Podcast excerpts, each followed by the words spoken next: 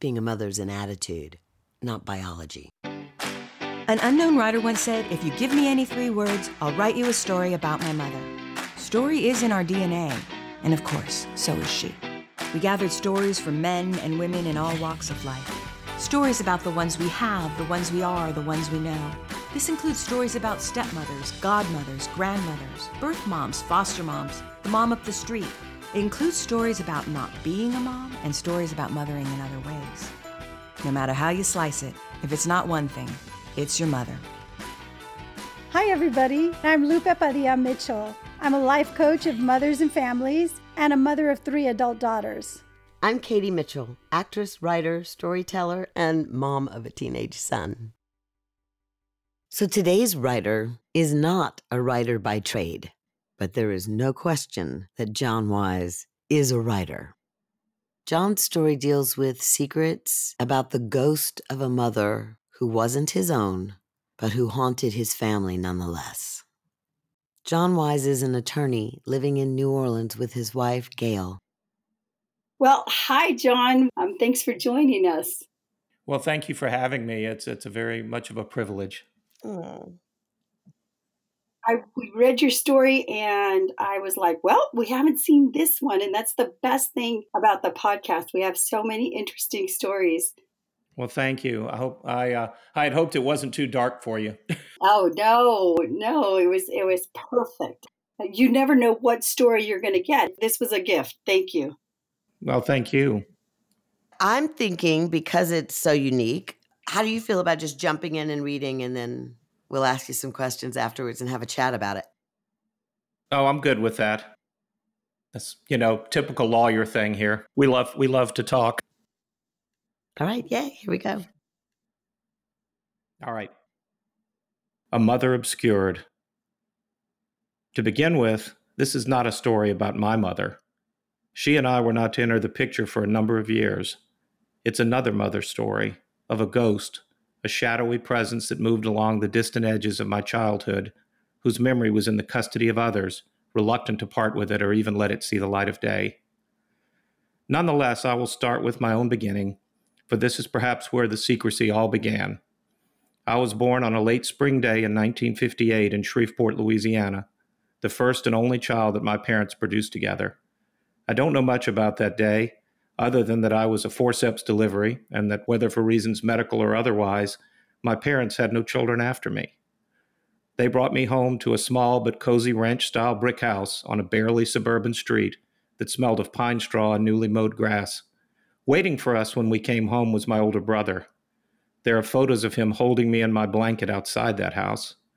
I knew he was much older than I was, but a child does not always think to ask why. He was just Bill, like my father, and always seemed like one of the big people. My father's parents lived an hour away to the northeast.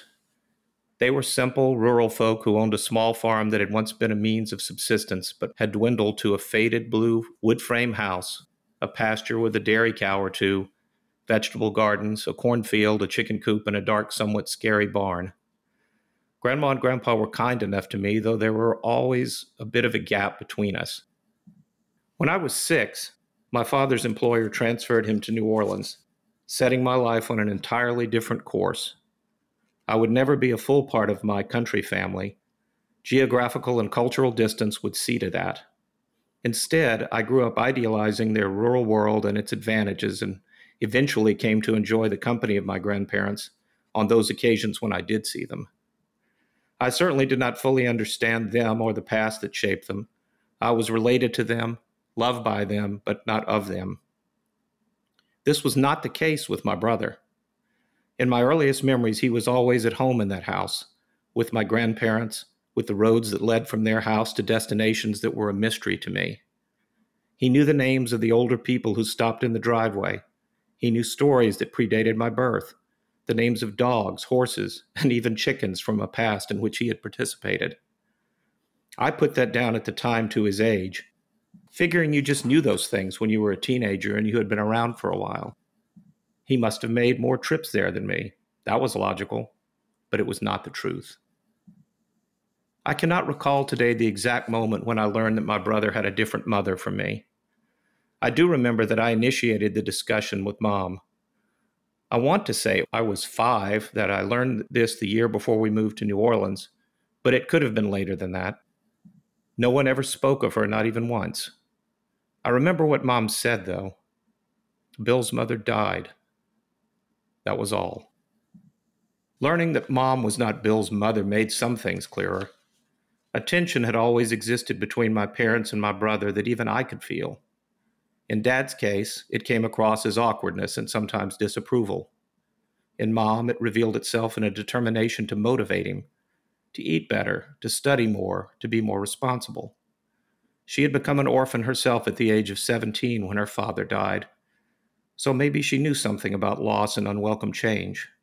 She tried her hardest to mother him, I can see now, and he tried equally hard to pull away.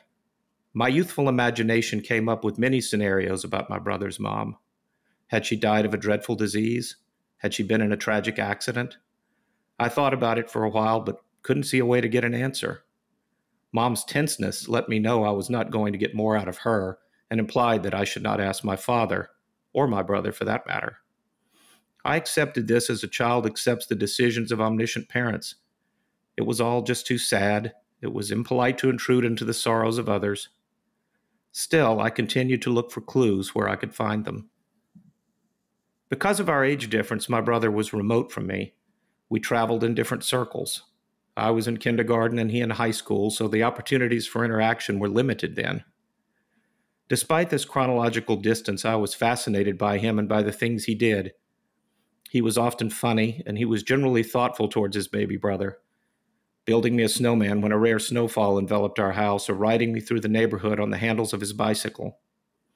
Mostly, though, I remember him from afar, watching him as he flew model airplanes, played guitar, went off in cars with his friends.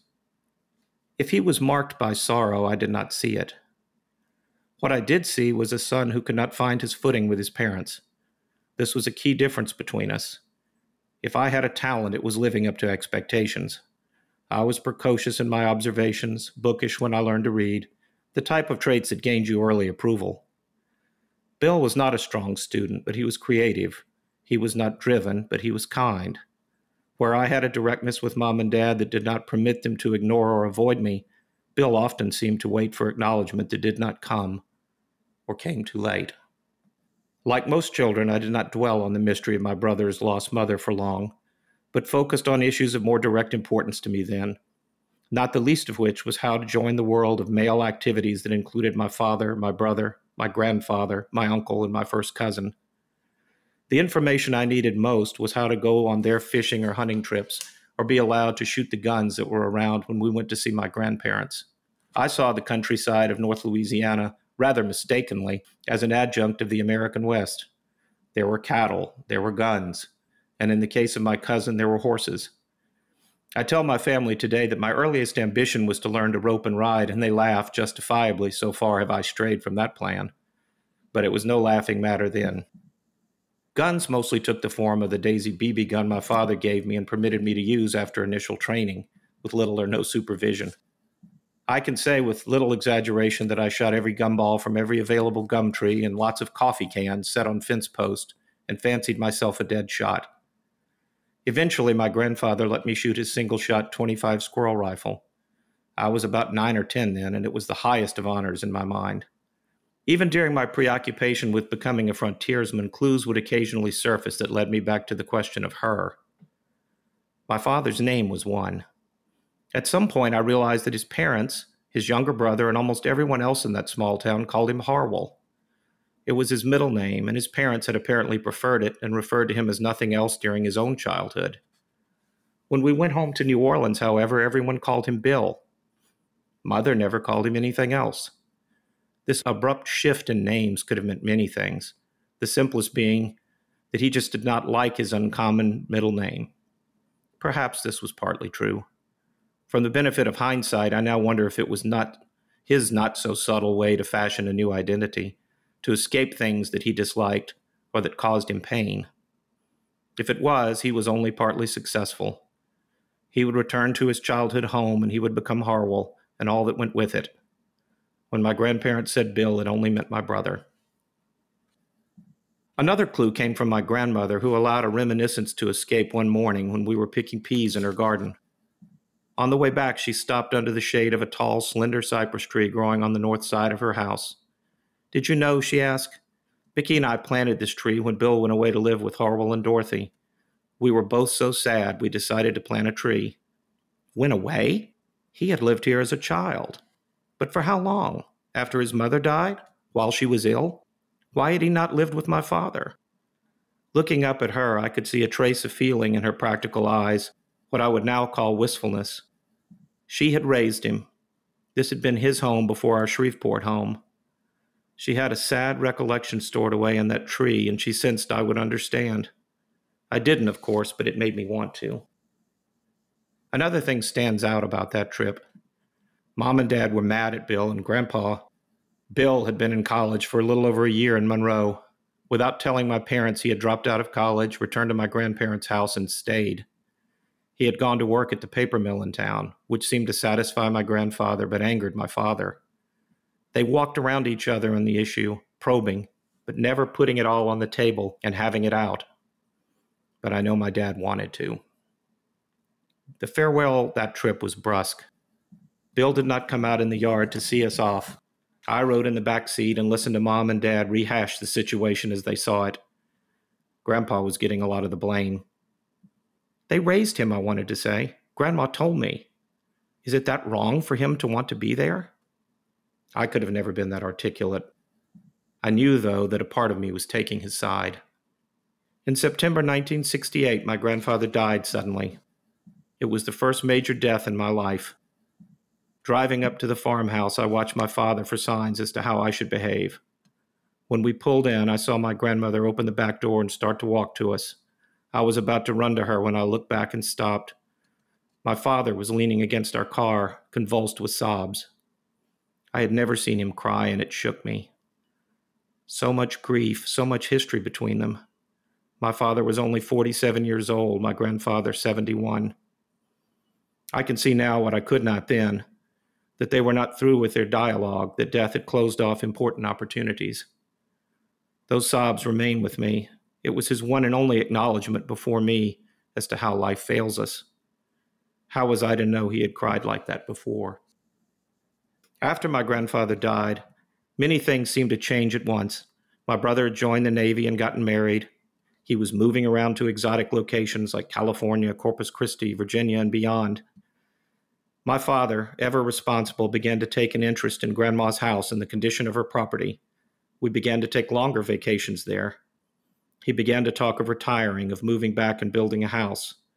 I took these musings literally at the time and was surprised when, over the passage of years, they did not materialize. When we went to see Grandma, my father would pack his chainsaw, various tools to use at her house, and his pistol, a 22 caliber with a longer barrel and a leather holster. I remember that gun going with us on every trip. It was the first real pistol I ever fired. I learned to hit cans and other targets with it. I suspect the pistol was brought for safety since we were far out in the country, though I never felt unsafe a single night I spent at Grandma's farmhouse. Whatever the reason, it was around, and I tried to use it whenever I could. As I grew older, I became more inquisitive about everything that was in Grandma's house. Always, I was seeking clues. Okay, I was probably snooping, but it seemed the best way to get answers to my questions. One of these snooping expeditions led me to their family Bible. In those days, every Bible had a middle section for writing down the owner's family history. I don't know what made me pull it out that day, but I was alone in the house and I found those pages. Some of the information was familiar, some not. As I scanned the page that listed their children and grandchildren, above my name and my parents' wedding date was her name. More than that, here was her birth date, the date she married my father, and the date of her death. I did some quick math. Bill had been five years old when she died. She had been scarcely 23 years old. Alone in my grandmother's bedroom, my eyes welled with tears. I felt horrible for reading it, as if I was intruding on a terrible thing that was none of my business and that the survivors had worked hard to put behind them. I should let this go, I thought, but I could not. A few moments more, and I saw something else. Just to the right of the entry about her was the name of another child. a boy who had been born six years before me and had passed away the same day. I had another brother that no one told me about, who had died, it seemed, two months before she had. I did not mention any of this to my parents or my grandmother when they came back. I felt some resentment then that they had not trusted me with this information or thought that they could conceal it from me. I suppose this would have gone on indefinitely, though I'm sure that my parents knew enough about me to know that one day I would force it out of them. And I did months later. As usual, when it came to sensitive subjects, I went to my mother. She and I were together in this, the second family written in later on the lower part of my grandparents' Bible page. How did Bill's mom die? I asked. I was a teenager then, in high school. This was information I ought to know. My mother hesitated only a second and then said, She took her own life. Just like that, so many pieces of my family's unspoken workings fell into place.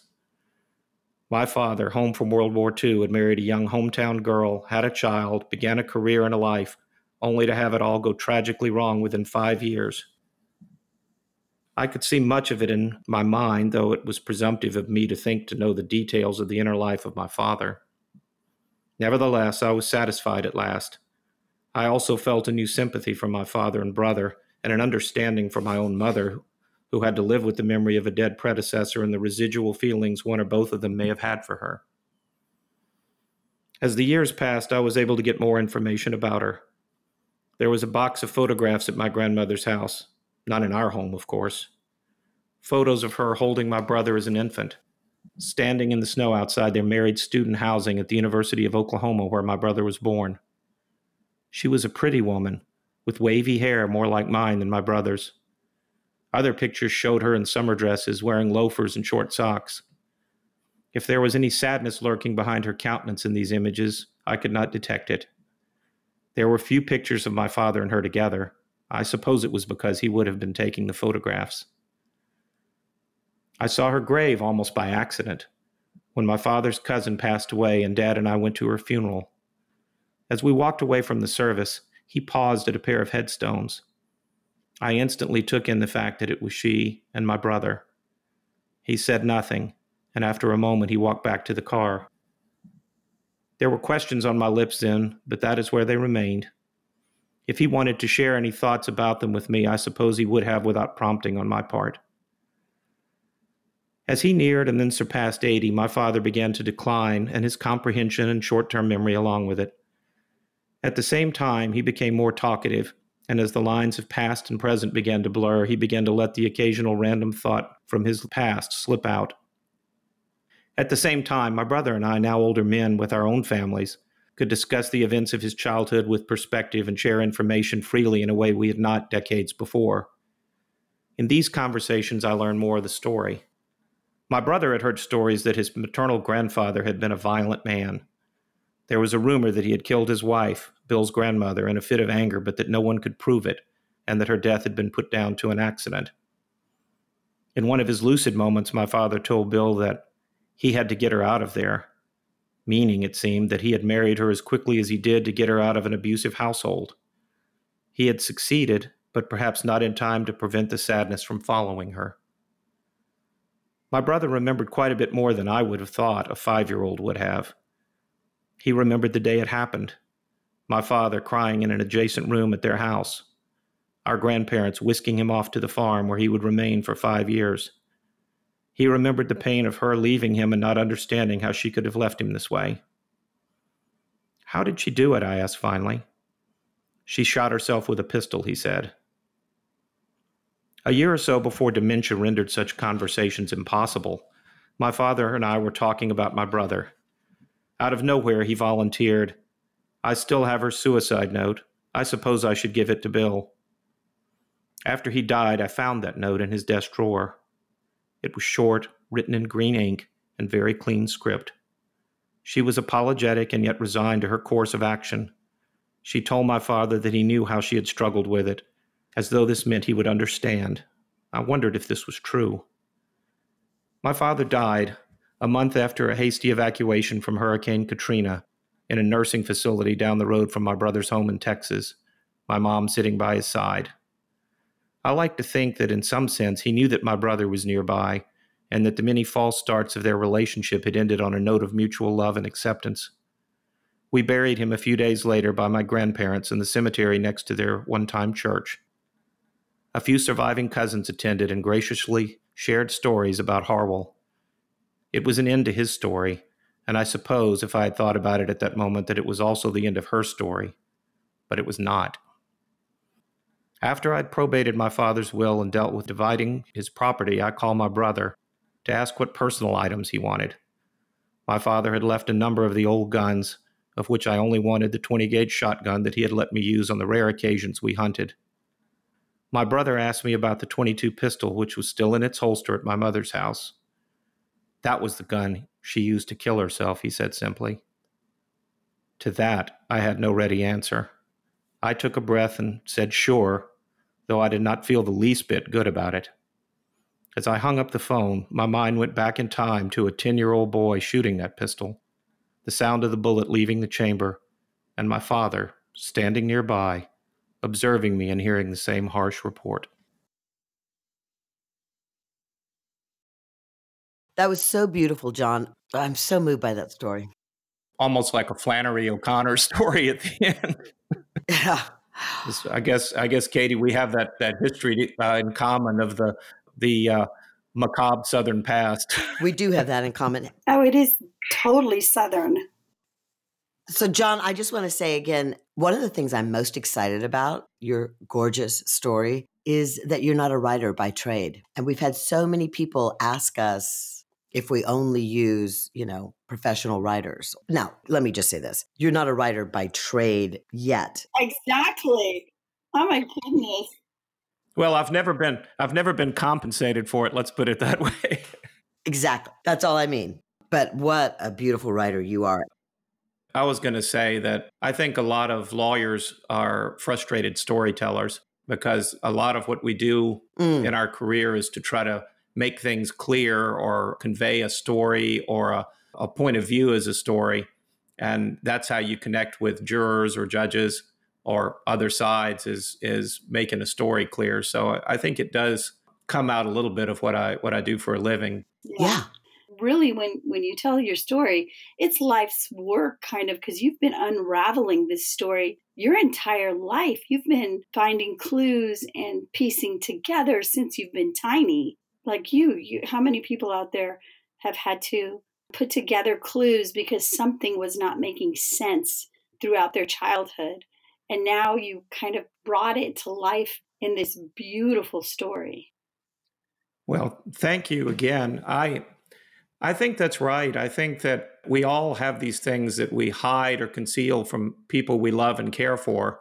Sometimes I think with the idea that it's for their best interest. Yes. And I certainly never felt that mm. that was the case, even though I think they were all well intentioned and I think it would have been a lot better for my mm. for me, for my and particularly for my brother, who who I love and adore, you know, to have dealt with some of these secrets in a little more open fashion.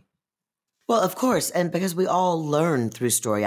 This is how, from the beginning of time, we have shared what it is to um, have a human experience, and we learn much more in the telling of our stories than of the keeping those stories in our back pockets. You know what I'm saying? I mean, I'm, even though I'm not saying it well. Well, I do, and I, I was thinking of um, of the Odyssey uh, when you just said that. You know, one of the oldest stories. I guess this is a, a result of my daughter, who's a, a classics professor. So I'm informed by a lot of, of, of, the things that she she studies these days. But but it, it's a story that unravels. You know, it's it's it's it doesn't start where you would think it would be. It's a story of a son looking for a father, yeah, and then it gets into this whole journey, and then it ends with a, a son looking for another father, and yeah. I think that's kind of what stories are sort of all about. It's it is about unraveling what lies beneath. I was moved to tears. I was so touched by every single character. The young boy who's trying to figure it all out, the boy whose story has been sort of abruptly interrupted so many times. Your grandparents' story, your mother's story, your brother's mother's story, obviously, and without question, your father's story. Yeah.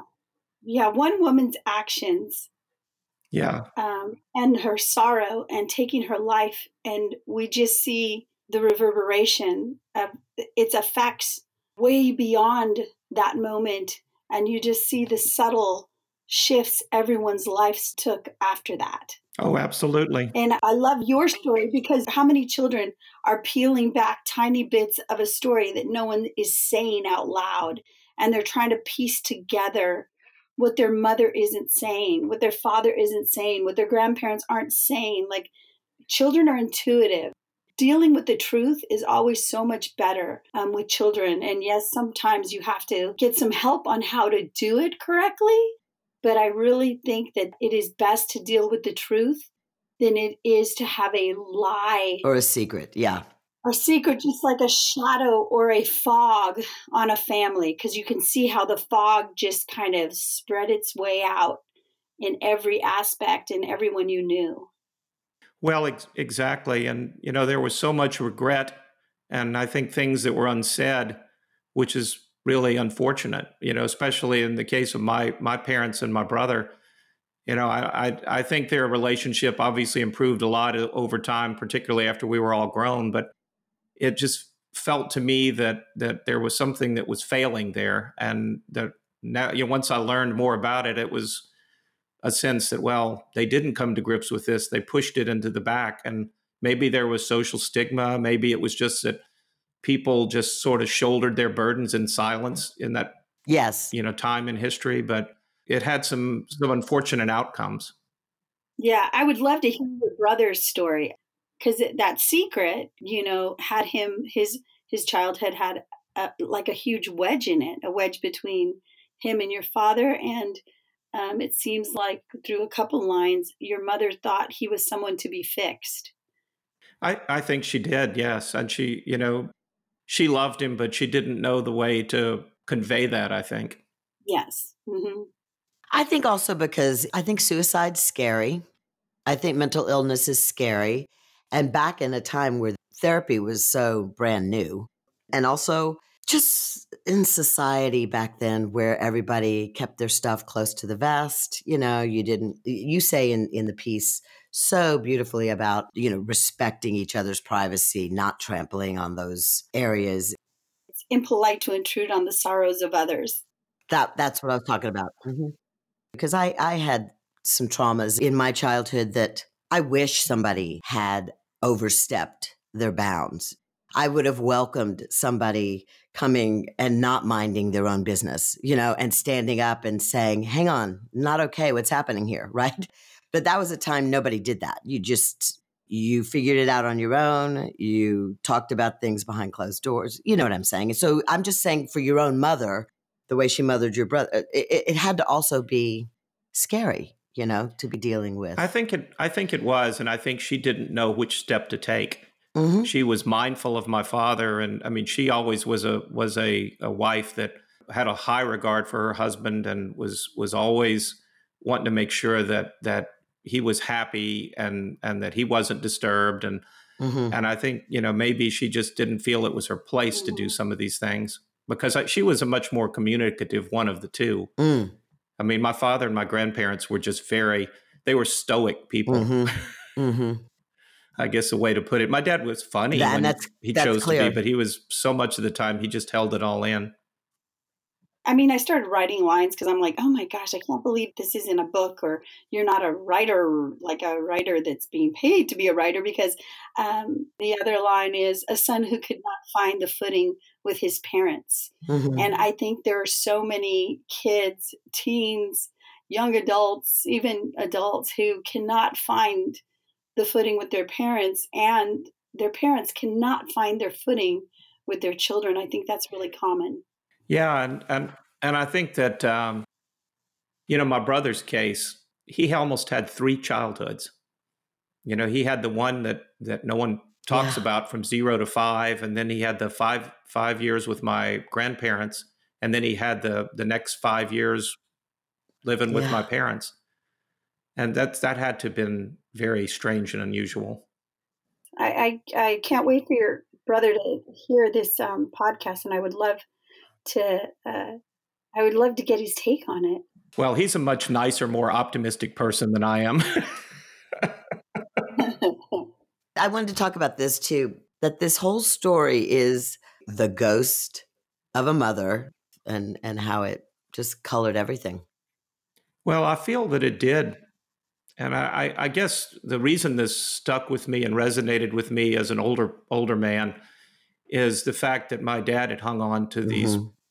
pieces of her all the way to the end of his life. So he clearly wasn't done with it yeah. in his own oh mind. God. I mean, the gun, the, the revelation that that was the pistol that she used took my breath away.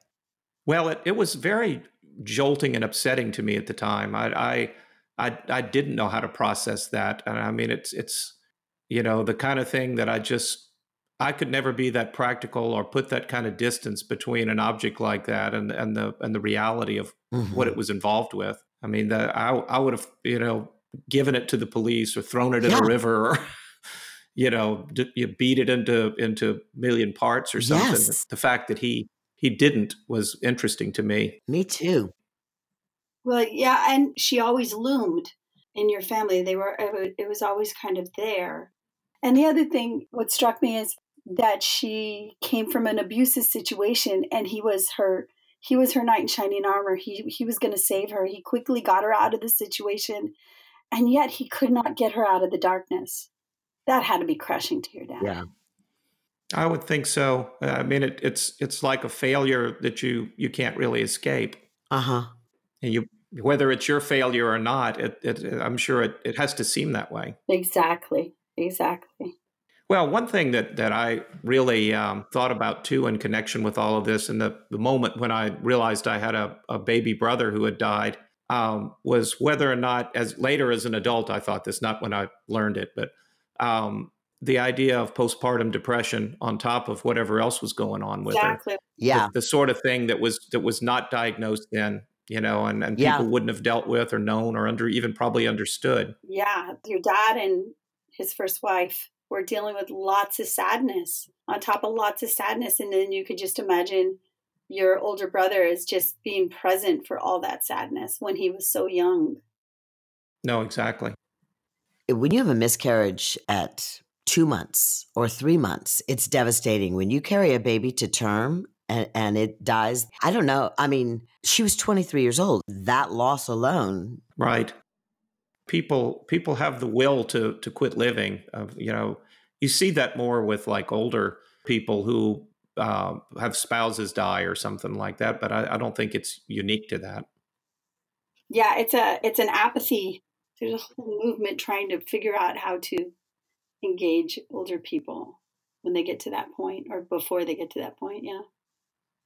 So when you heard about the podcast, did you always have this story you wanted to write, or did all of a sudden this one spring to mind?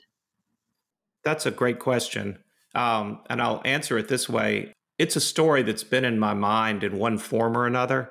Uh, and I've actually I wrote a short story that involved my dad um, coming back to North Louisiana after World War II um, and touched on some of these issues about meeting a small town girl who maybe wasn't completely right for him. And but but to get to this story, no, this was this was something that I didn't know what to do with it, and I didn't feel like it should necessarily be fiction. And so when Katie uh, told me about this and invited me so graciously to to think about submitting something, I thought, well, this might be the vehicle for that. That's great. Ah. so thank you, Katie. You're so welcome. I'm so glad that I was smart enough to um, invite you. well, I mean, this is a perfect example that everyone has a mother of a story to tell. And as soon as you sit down and commit to sharing it with others, it's quite the gift. It really is. And you don't have to be a writer. You all you have to do is just have a story to tell. That's what I'm encouraged uh, with this podcast and with inviting others to submit their work. No, and I, I've listened to most of them, and, and they're all very fascinating and different.